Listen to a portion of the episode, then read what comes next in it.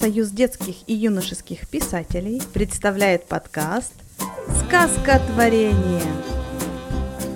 Друзья, приветствуем вас на новом эпизоде подкаста «Сказка творения».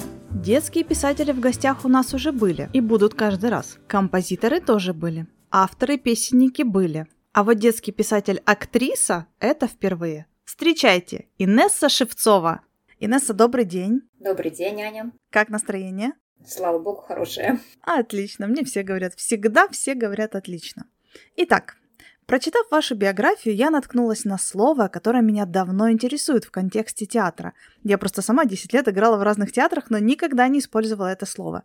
Почему актеры служат, а не играют в театре или работают? Ну, на самом деле, историческое обоснование этому существует. Вот так, эм, известный артист Михаил Щепкин – в свое время сказал, что э, театр – это храм, это святилище для артиста. Он должен его уважать, он должен посвятить ему свою жизнь и заставить его уважать других людей.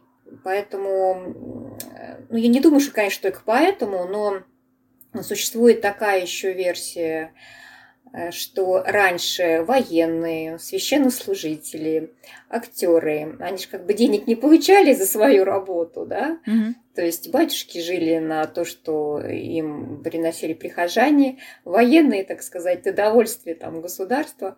А вот. А артисты, они ну, получали гонорары за свои выступления, а для того, чтобы купить себе костюмы, они устраивали бенефисы периодически, и тогда сбор весь полностью от выступления шел артисту, и он имел возможность купить себе костюмы. Раньше же все артисты делали сами, да, покупали mm-hmm. все сами, то есть э, собиралось несколько человек э, и говорили, так, ну вот эту пьесу мы сейчас будем играть, ты вот мой отец, я там твоя дочь, и сами они подбирали себе и костюмы, и реквизиты, и декорации там какие-то маломальские делали. Это вот такая историческая, как сказать, ну, историческая версия, да, почему мы э, служим. Но я думаю, что в большей степени это потому, что артист понятие, так скажем, круглосуточное, да, круглогодичное. Ведь нельзя же сказать, что батюшка, вот он служит с 7 до, до 10, да, или там с 5 до 8, и все, и он перестал быть батюшкой, все, он ну пошел да. и все забыл об этом. Артисты тоже никогда не забывают о своей работе. То есть ты вышел, и ты начинаешь после спектакля или после репетиции, начинаешь обдумывать, что-то не так сделал, а как можно было сделать. Бывает так, что просто идешь по улице, и тебе приходят мысли о каком-то спектакле, который даже, может, сейчас-то его нету, как бы он уже, ну, даже, может, и месяц его не будет, он не будет идти. Но ты вдруг понимаешь, что вот эту сцену-то как можно сделать, вот почему твой персонаж так поступает. Когда ты работаешь над ролью, то у тебя настолько все вот этому подчинено. А, я просто вспоминаю, как много лет назад еще сын маленький был, там еще это уже было 16 лет назад, я играла старую лошадь э, в спектакле «Очень простая история», и э, я себя ловила на мысли, что у меня даже походка изменилась. Это было не специально, но поскольку ты все время погружен вот это вот, и у тебя меняется походка, у тебя меняется пластика. Когда я там 18-летнюю девочку играла, ходила там в припрыжку, как-то так эйфорично относилась к жизни. Ну, я говорю, это не специально происходит. Э, это не то, что артист играет вот и в жизни, и на сцене. Нет, это поскольку вот эта внутренняя работа идет, и она не прекращается ни на минуту. Поэтому вот такие бывают интересные казусы, как мне крестная моя рассказывала. Говорит, вхожу в набитую какой-то автобус или газель, я уже не помню. А потом, говорит, мне выходить, я смотрю, людей-то вокруг меня и нету. Почему-то все как-то рассосались. А потом она поняла, она вслух проговаривает роль и текст. И поэтому люди как-то вот им страшновато, ну, непонятно, что там у женщины-то на уме. Еще почему, мне кажется, служение? Не только потому, что мы вот настолько погружены в процесс, да, но и потому, что мы э, служим именно искусству, да, и от этого даже в какой-то степени страдают наши семьи, особенно дети, которых мы видим несколько часов днем, ну или берем их э, с собой там на работу, чтобы они сидели в гримерке и делали уроки, там забежишь, посмотришь, ага, все нормально, все нормально. То есть артист, он настолько полностью отдает себя э, ну, своей работе, да, то есть э, я не представляю, чтобы инженер, если он заболел, и он все равно идет на работу, да, ну крайне редко. А как нас учили э, в училище, актер имеет право не прийти на спектакль. Ну да, репетиция немножко все-таки другое. Э, только в одном случае. А, Когда он умер? Да, да, в случае перехода в мир иной, причем тебя лично, не твоих родных. На самом деле актеры играют и с давлением там зашкаливающим, и руки-ноги ломают на э, спектакле. У меня тоже лично был такой опыт негативный. И надо Ты... было доиграть а ты даже не чувствуешь, даже не понимаешь, что у тебя чего-то не то. Ты потом даже выходишь так? и думаешь, а что я идти-то не могу, оказывается, как-то у меня тут травма. Да, на самом деле, то есть э, актер настолько вовлечен в этот процесс, ну мало того, что адреналин, понятно, вырабатывается, вот, что он этого не замечает. Поэтому вот, вот это я имею в виду, что это полное погружение, и бывает так, что у тебя кто-то из близких умер, ты все равно идешь играть. У тебя болеют дети. У меня вот тоже, понимаешь, у мать преступница, у меня просто практически... Ну, был такой случай, когда сыну было лет пять, ну, соответственно, дочери, наверное, лет десять. А поскольку мы все работаем в театре, мама у меня 60 лет театру отдала, и утром на сказку ехать, я понимаю, что билеты проданы, а у сына температура очень высокая температура, я ему даю лекарства, дочери говорю, Лада станет хуже, вызывай скорую. Я на спектакль. Закончим, я вызову такси, приеду домой. Это происходит не потому, что мы не любим своих детей или своих родных. Это происходит потому, что мы служим искусству, и для нас это важнее. Наверное, так вот. Ну и работу на дом не возьмешь, да? Да, да. Вот так, наверное, так. Мой второй вопрос был, как театр отразился на вашем творчестве? Я так понимаю, что он на всем отразился. Творчество писательства, я имею в виду. Ну, я не могу сказать, кстати, что у меня много произведений, касающихся театра. Пожалуй, из прозаических э, есть у меня такой цикл рассказов, называется «13 ноября». А, это день рождения девушки, главной героини Еси. Она студентка театрального но на самом деле она, в общем-то, знаменита не этим, а тем, что с ней постоянно что-нибудь случается. И вторая книга, которая у меня, ну, она полностью посвящена театру, называется «Театральная азбука». Дело в том, что я уже 12 лет провожу экскурсии сначала по музею театра, который открылся как раз к 60-летнему юбилею нашего театра, и потом много было очень тоже желающих, и всегда же интересно всем ну, как правило, многим интересно, чем же живут да, люди театра, как все происходит, откуда вот возникает все это, что они видят э, перед собой на сцене. И я стала водить экскурсии по всему театру, по всем цехам. И потом много вопросов, естественно, каких-то задавалось.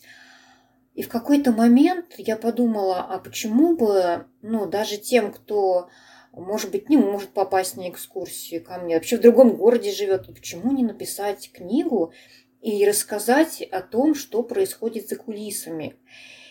Но мне хотелось именно не по профессии театральной, не про профессии театральные, потому как, ну, про это достаточно много везде написано, да, кто такие реквизиторы, кто такие там артисты, режиссеры и так далее. А мне хотелось именно про то, что находится на сцене или под сценой, да, там не все же знают, что тряпочка, которая висит наверху, да, называется падуга.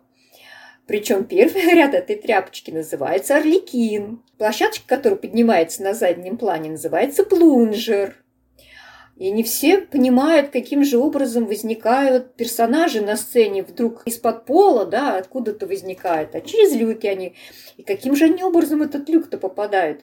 То есть вот такие вот какие-то интересные, ну, технические, так скажем, вещи.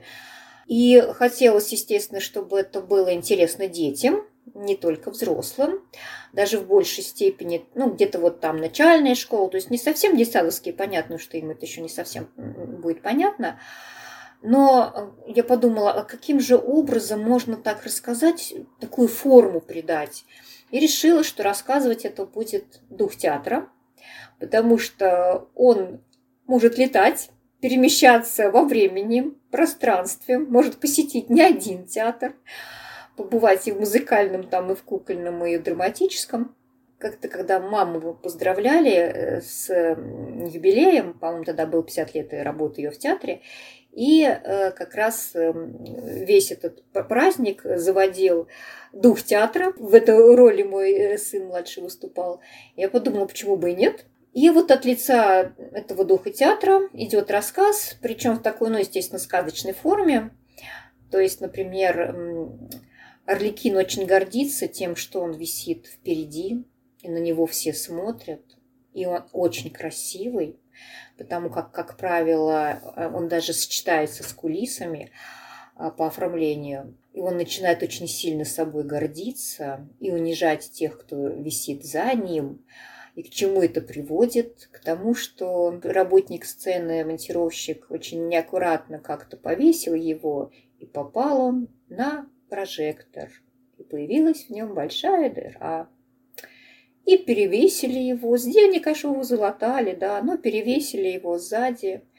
А повесили-то вперед ту самую падогу, которая висела над ним, и которой больше всего доставалось от этого орликина.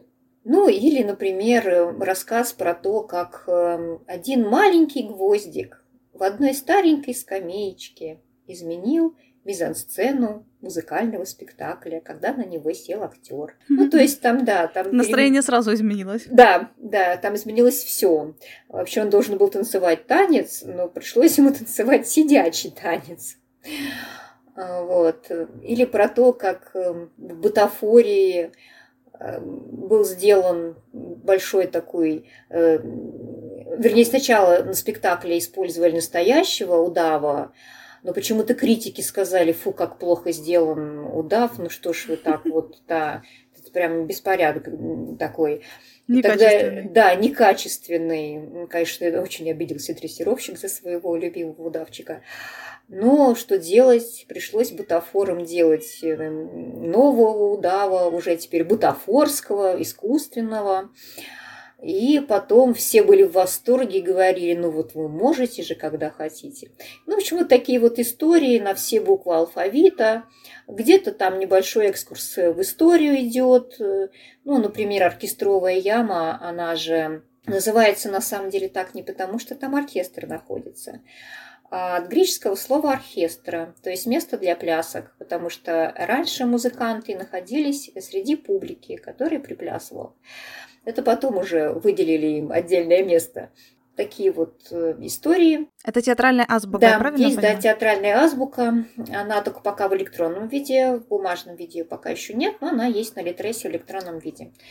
Так что вот таким вот образом театр повлиял на мое писательство. Инесса, а что для вас было началом литературного творчества? Пьесы или проза, которую вы сами писали? Э, на, на самом деле, самое-самое первое, что я написала, это был сценарий. Тогда я работала в Дзержинском театре кукол. И это было уже 20, практически два года назад.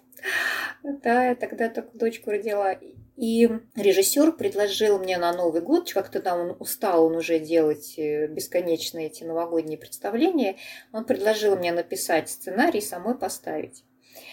Я даже забыла, честно говоря, об этом факте, а тут перебирала архив и увидела программку с этого спектакля, увидела статью из газеты и подумала, да, точно, ведь на самом деле самое первое это у меня был вот этот сценарий. А я почему-то думала, что самые первые это у меня были три сказки, которые я написала, когда возвращалась из отпуска с Крыма. То есть э, самый первый был сценарий, потом были сказки.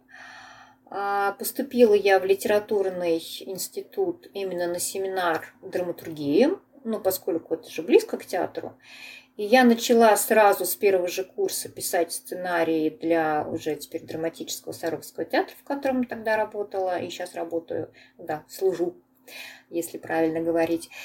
Но это были тоже новогодние представления, потом это были сценарии для концертов нашего оркестра. Да, тогда у нас еще был собственный оркестр в драматическом театре, и у них были свои концерты. А, были написаны сценарии для спектаклей, концертов «Мы юности наши, как прежде, верны» и «Банальная история». А потом меня почему-то резко ушла в сказки, в сказки. И мы еще посмеялись с подругой, которая училась и на семинаре детской литературы у Сефа и Торопова. А я училась на семинаре драматургии, но теперь она пишет пьесы, а я пишу сказки. Обменялись. Да, практически. Ну, я просто хотела сказать, что сейчас тоже приходилось писать сценарии, когда работала, руководила театральной студией. Продолжаю эту деятельность. И написано уже три сценария для анимационных фильмов, которые снимает, опять же, православная гимназия по гранту президента. То есть эта деятельность продолжается, но все равно мне сейчас гораздо самое интереснее писать э, сказки, повести для детей и подростков. А что сложнее писать, пьесу или прозу? Я считаю, что сложнее писать пьесу. Казалось бы, они по объему меньше, но в чем сложность? Эм, когда ты пишешь прозу, ты можешь описать все, да, состояние героя, там эмоции, которые э, в нем там внутри бурлят, э, описать все это. А когда ты пишешь пьесу, ты должен через слова передать действия, да, и эмоции, и внутреннее какое-то состояние персонажа. Э, в пьесе же главное что? Это действие. Вообще театр – это действие почему называют действо, да, э, внутреннее действие, то есть э, что происходит внутри персонажа или между персонажами, внешнее действие, что происходит, как они там живут, действуют. И поэтому, мне кажется, сложнее гораздо писать пьесу, тем более, что если писать по классическим законам, да, то есть единство места, времени, действия, то это еще более ограничено получается, еще меньше возможностей. Да, понятно, что сейчас есть пьесы, которые, ну, не, не только сейчас, в принципе, там, как у э, Присли в пьесе «Время и семья Конвой», действие происходит там в 15 году первое действие, второе действие происходит в 35-м через 20 лет, и третье действие опять возвращение в 15 год идет.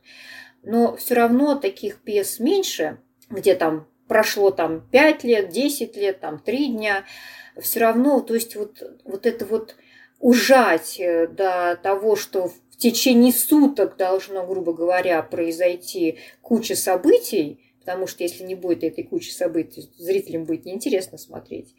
Вот, поэтому я считаю, что пьесы ну, сложнее писать, чем прозу. Вот сижу и думаю, как сказать, что я согласна, а так и скажу, я с вами согласна. Так, так хорошо объяснили. Инесс, ваша любимая тема в творчестве – животные и война. А почему именно эти темы? Они ведь такие разные. Они, конечно, с одной стороны разные, но у меня есть повесть, в которой они перекликаются, переплетаются. Ну, я все-таки ребенок-то Советского Союза, советского времени. Поэтому очень много в то время, ну, как бы этой темы было, да, то есть я постоянно читала книги, смотрела фильмы, мы знали там всех пионеров, героев, все подвиги, которые были совершены. Ну и плюс я из того поколения, которое еще застало ветеранов, очень много всего слышали. У меня бабушка, а, она дожила до 95,5 лет, и она много рассказывала про это, про это время. Правда, так скажем, не сразу, вот, потому что город у нас закрытый. И там для того, чтобы въехать, ей нужно было анкеты заполнять. И там был пункт по поводу, находились ли вы на оккупированной территории. И она очень долго это скрывала. То есть узнали мы об этом уже после, далеко после окончания школы. Ну, когда мы об этом узнали, и она очень-очень много рассказывала про, вот именно про военное время, про то, что с ней происходило лет через 30 после окончания войны она смогла побывать а, на Западной Украине в селе Пища, где дед погиб, и встречалась там с однополчанами с его, и они рассказывали про как последний его подвиг. Потом уже, когда в интернете появилась э, много да, сайтов, там мемориал, подвиг э, народа, и там мы нашли все эти документы наградные э, на деда, и на самом деле какой он был героический, я когда читала, я просто плакала и думаю, боже мой, как это можно вообще все пережить. Другой дед у меня со стороны папы, он прошел всю войну, летчик-штурман удивительные какие-то тоже, как на одном крыле 35 минут, ой, на одном моторе 35 минут он пилотировал самолет, при том, что он не был командиром корабля, но командира ранило, э, радиста убило, и вот он через линию фронта тянул к своим этот самолет. И столько вот всего тоже я слышала. Его брат, герой Советского Союза, сейчас, кстати, на многих сайтах эм, военных, и даже вот есть там с литературным конкурсом Герой Великой Победы, фотография как раз вот его есть, он стоит у подбитого им танка.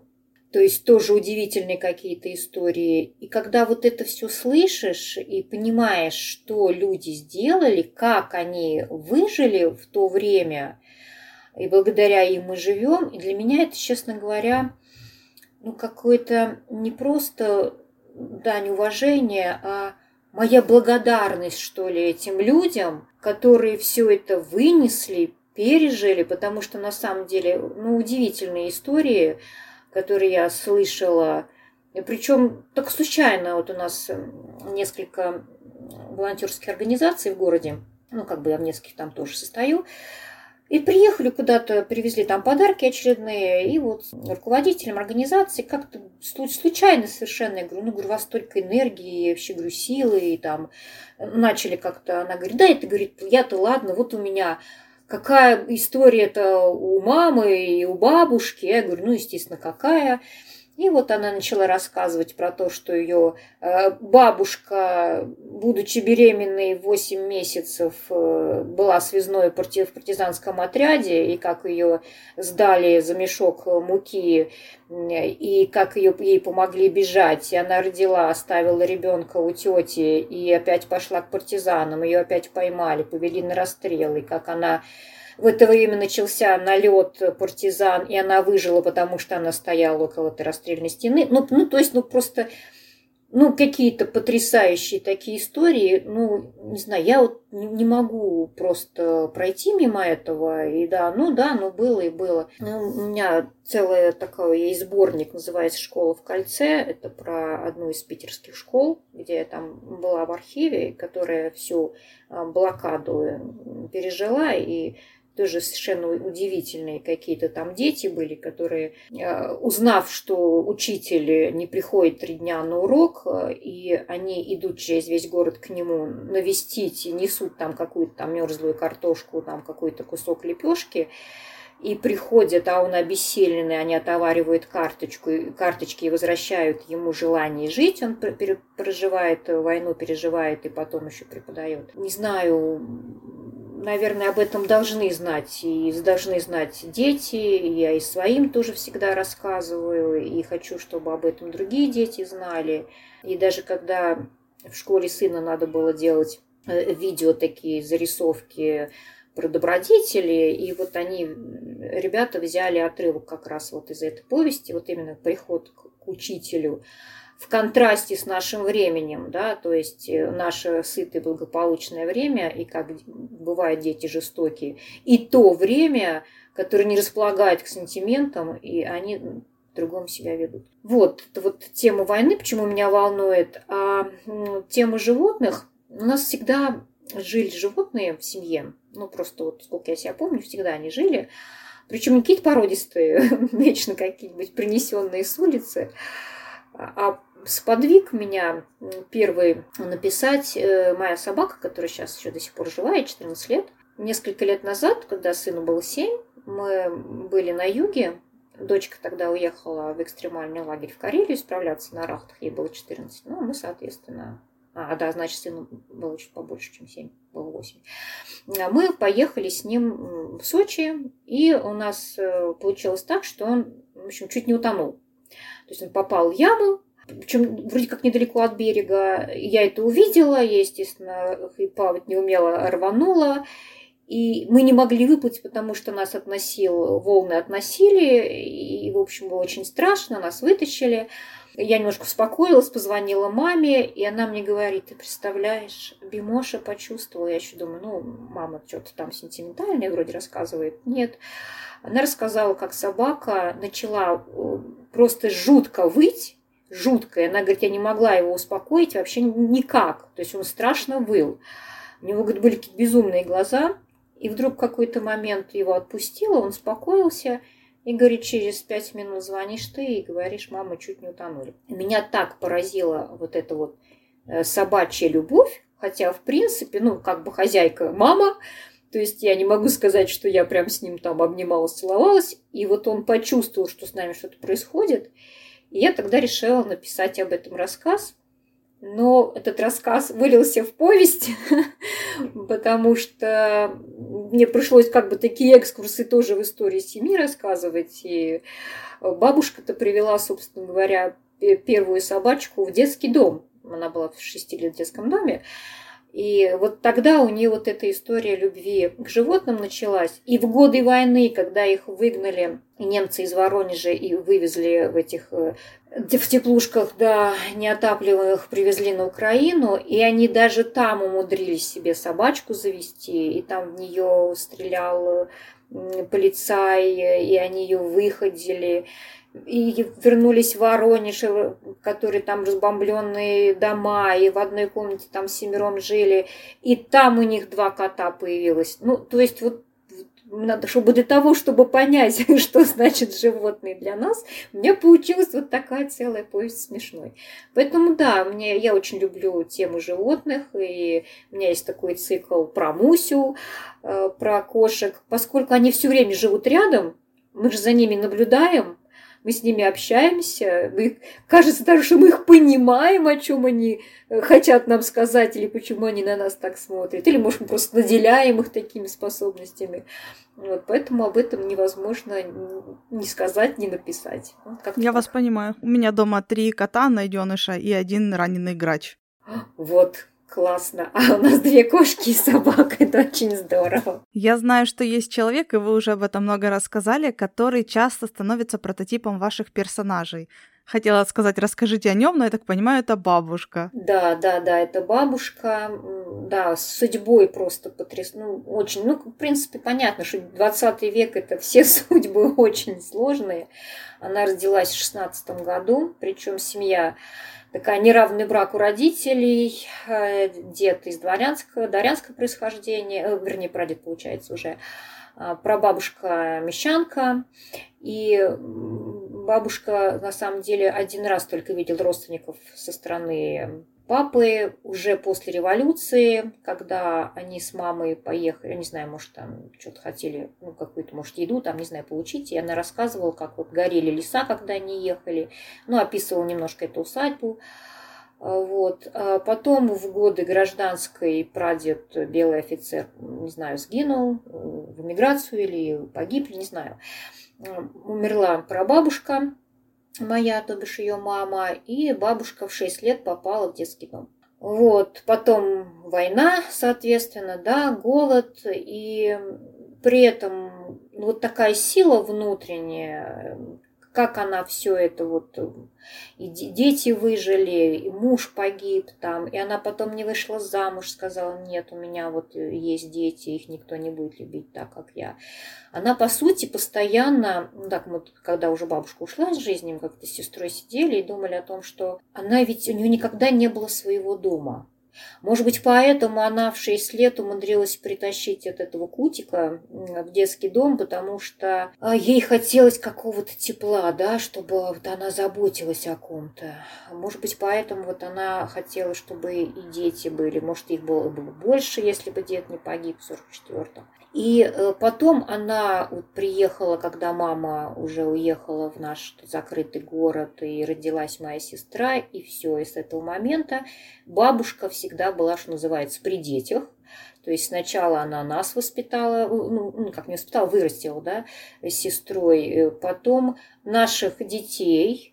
То есть, э, когда родился мой младший сын, бабушка было 88 лет. А, мы уходили на работу, на репетицию, мы оставляли его на балконе, приходили и наблюдали такую картину, когда он там уже проснулся, возится, бабушка достает его с балкона, приносит в комнату, распеленала, водички дала попить, песенки поет.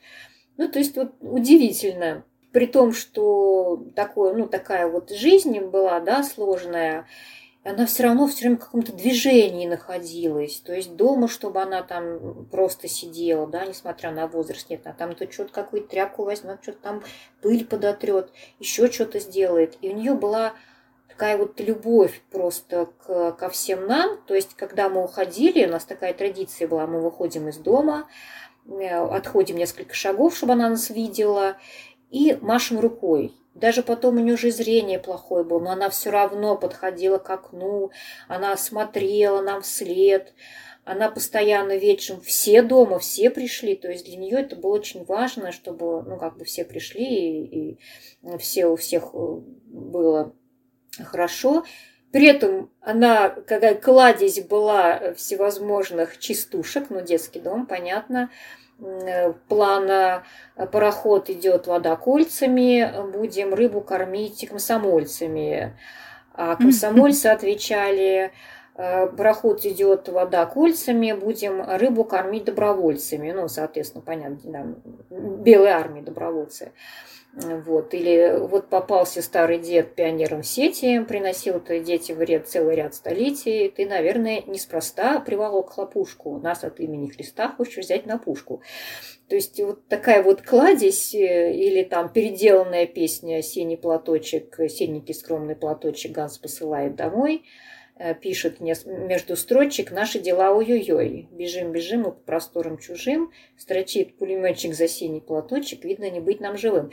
То есть вот вот эти вот, да, то есть ты же не увидишь это нигде, а у нее вот это все было, и поэтому такой образ колоритный, очень колоритный образ, и он у меня и в поезде смешной, и в письмо деду, и в пьесах есть, то есть, ну, вот да, я очень, очень люблю ее и любила, потому как много времени, поскольку сама была театральным ребенком, но нам с сестрой повезло, была бабушка.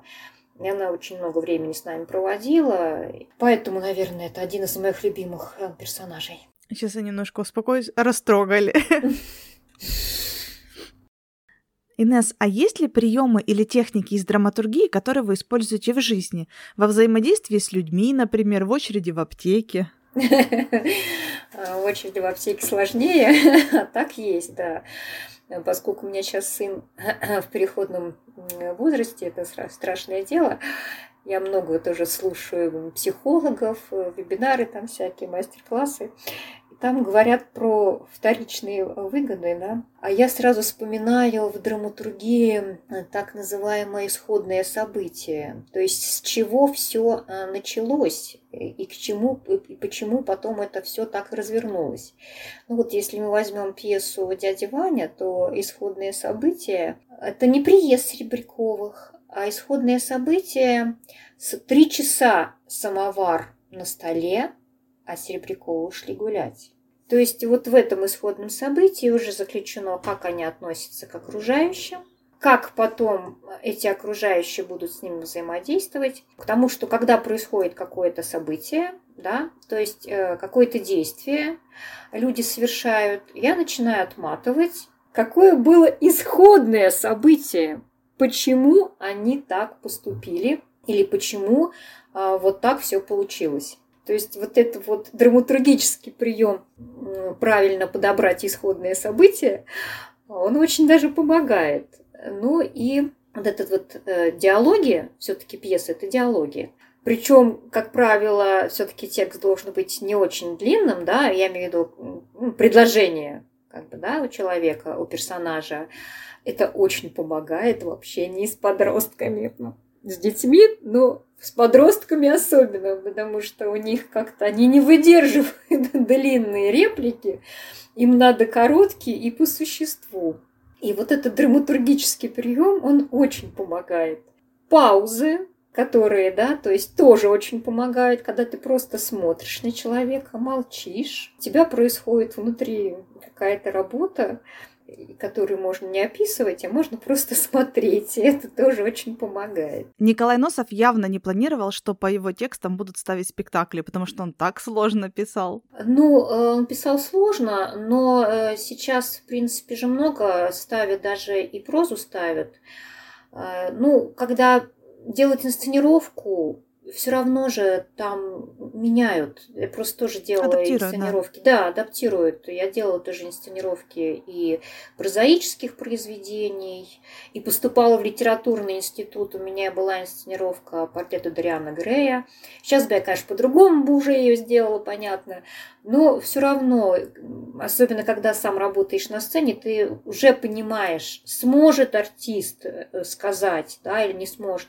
Особенно это касается, например, пьес для театров кукол. Потому что, несмотря на то, что кукла может там полететь, там, да, упасть там, и так далее, у, у артиста драматического театра меньше таких возможностей, но зато у артиста есть мимика, он позеленел, побледнел, покраснел там и так далее. У куклы такой возможности нету. Мы воспринимаем текст как бы от нее. Поэтому чем этот текст короче, чем реплики короче, тем, естественно, лучше воспринимается. Вот. Поэтому, когда перекладывают произведения прозаические, да, и того же Носова, да, все равно сокращают, естественно, тексты. Это я так неудачно пошутила, потому что я прям играла даже в сказке. А, ну, нет, Незнайки. кстати, мне очень нравится. Я не знаю, я не знайку на Луне, у меня просто до, до дыр зачитана эта книжка, она одна, одна из самых любимых была в детстве. Вот, и вообще очень Незнайку люблю, и даже как-то с детьми в гимназии тоже делала. Нет, это замечательный автор, да. Нет, шутили нормально, но я к тому, что можно переложить э, и длинные какие-то произведения можно. А если еще брать э, не просто драматургические, но, так скажем, театральные приемы, да, и переносить их на общение, тоже помогает. Нас же учили не просто слышать, да, э, не просто слушать, нас учили слышать партнера. У нас даже в училище перед спектаклем был такой ритуал, мы обнимались, э, в такую кучку собирались, обнимались, говорили, главное это любить и слышать друг друга ну как у нас это, петелька-крючочек, один сказал, другой ответил. То есть, э, вот если на сцене даже будут хорошие артисты ну, существовать сами по себе, то есть один что-то говорит по тексту, другой что-то, они как бы вроде друг другу отвечают, но на самом деле они не слышат и не отвечают друг другу. И тогда неинтересно смотреть. И вот в жизни это тоже очень хорошо применять. То есть, когда ты видишь, что человек тебя, ну, как бы он слышит, но слушает, но он не слышит. И тогда ты начинаешь его так это цеплять на крючочек, да? Даже психологи советуют, когда особенно с подростком общаешься, его же фразу повторять, чтобы понять, ты правильно его понимаешь, и он тебя правильно понимает или нет. Так что Еще это... можно не кричать, а, а говорить хорошо поставленным голосом. Да, да, да. Меня, ну это правда не про поставленный голос, а про то, что как-то сын, когда маленький был, я играла в спектакле «Золотой цыпленок э, лесу», а наш там уносит этого несчастного цыпленка и собирается его съесть. И и он смотрел этот спектакль, и потом, когда уже после, я ему начинала говорить «Сыночка!» Он даже Голосом лисы. Да, да, да. «Мам, ну что я не так сделала?» То есть, типа, «Мама, не ешь меня!»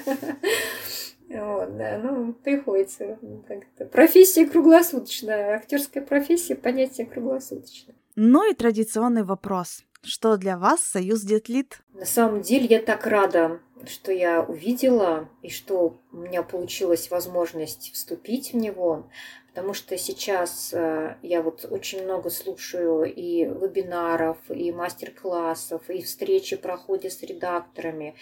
Несмотря на то, что у меня литературное образование, какой-то там опыт большой, все равно вот это что-то новое, совершенствование, совершенствование, да, постоянно как-то вот хочется учиться чему-то, и есть такая возможность. Я вот даже э, читала, как недавно, да, разбирал редактор э, сказку, да, там mm-hmm. прям кусочками. Это очень большая практика, это очень так серьезно. А потом то, что есть возможность получить от критика отзыв о своей книге, то, что ты можешь общаться со своими единомышленниками, ты понимаешь, что, не, ну если столько детских писателей, значит, это кому-нибудь нужно, значит, все-таки может быть, что-то получится, и на самом деле как-то и государство к нам развернется, да, раз уже появился союз, и такие активные, неравнодушные люди им руководят, и столько уже всяких и проектов интересных, и конкурсов, и которые внутри союза проходят. И это очень классно, что можно получать обратную связь, можно общаться, можно продвигать, да, и тебе помогают в этом. Потрясающая первая встреча была, я прям душой отдохнула на этой встрече, это было очень классно. И я счастлива, что я являюсь членом этого союза и смотрю за творчеством других людей и получаю какую-то отзывы от таких же вот писателей. Сестре вот недавно тоже говорила, я говорю, вот говорю, так высоко нас с тобой оценили, там как раз вот а, по поводу, ну, там делал иллюстрации тоже к моей повести сказочно-музыкальной. А, вот. И, и говорю, вдвойне приятно, когда тебя оценивают твои коллеги, коллеги-писатели, есть такая возможность через Союз, и Поэтому это очень здорово, что он возник. И я никогда до этого не вступала ни в какие союзы. Ну, я там не беру союз театральных деятелей или профсоюз, это понятно. Но я вот в такие литературные и думала, ну, как-то так вот и, и не буду. А тут вступила и вот ни разу не пожалела. Это правда очень здорово, что он, что он есть. И хочется пожелать ему процветания, развития, и чтобы все планы осуществились. Спасибо вам за все теплые слова от имени Союза. Прям очень приятно было слышать. И мы рады, что мы полезны. Спасибо большое. Спасибо, очень приятно было общаться с вами. Замечательно. Еще рановато. У нас еще есть экспресс-тест. С ума сойти. Давайте попробуем. Так что мы еще не прощаемся. Там все очень просто. Например, первый вопрос. Что наша жизнь? Игра. Отлично. Второй вопрос. А, любимый персонаж, которого вы играли? Ну, если... Вообще, мне много, на самом деле, люби... тех ролей, которые нравятся. Если брать детский спектакль, то это «Лиса в золотом цыпленке», это «Мачеха в Золушке», как ни странно, mm-hmm. принцесса в солдате и змее. А в своих спектаклях я очень люблю как раз вот спектакль «Солнечный лучик». Там есть такой замечательный персонаж Мышонок Мув. Такое милое название. Я, кстати, в «Золушке» тоже играла мачеху. Это была моя любимая роль, потому что там можно было прям развернуться на всю и покричать, и потопать, и гневно пообщаться. Безумно любила эту роль. И после этого я поняла, что я очень люблю играть негативных персонажей, потому что они ярче и интереснее. И однажды я играла Бабу-Ягу, и дети настолько ярко меня возненавидели, что когда я пробегала через зал, они меня начали пинать. Да. Вот прям пинать, настолько я хорошо их эм, разозлила. Да, я понимаю, тоже такие случаи были. Я тоже бабтёк я много переиграла. Да-да-да, это очень яркие персонажи, отрицательные. Это я согласна абсолютно. Для меня это было неожиданно, если честно. А какой у вас нелюбимый персонаж? Ну, на самом деле, вот недавно, кстати, буквально три дня назад брала интервью своей коллеги к юбилею не могу сказать, что есть какие-то персонажи, которых ты не любишь. Дело в том, что если ты его не любишь, ты не сможешь его сыграть.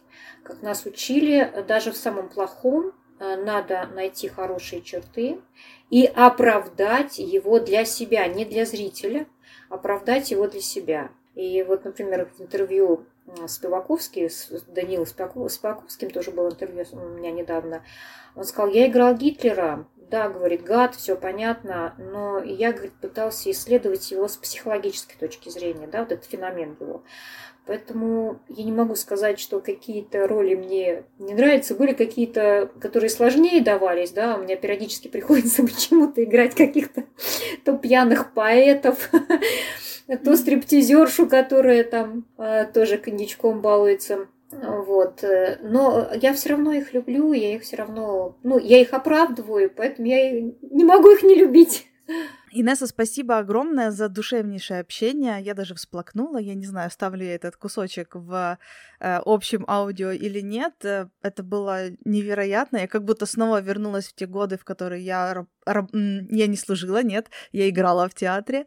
И мне было прям очень-очень хорошо с вами. Спасибо вам большое за интереснейшее интервью. Спасибо огромное. Мне тоже было с вами интересно. Вы мне такая двойная коллега, потому что, да, и в театре играли, и писатель. В общем, очень приятно. Я провела замечательное время. Как это я с утра смотрю психологическое задание психолога, значит, э, какую-то эмоцию вы себе зарядите на, на день, да, я себе зарядила получить удовольствие от интервью, я его получила, это очень классно. Взаимно. Я надеюсь, что наши слушатели, я уверена, что наши слушатели тоже получили удовольствие, и мы с вами прощаемся до следующего интервью. Всем пока-пока. До свидания.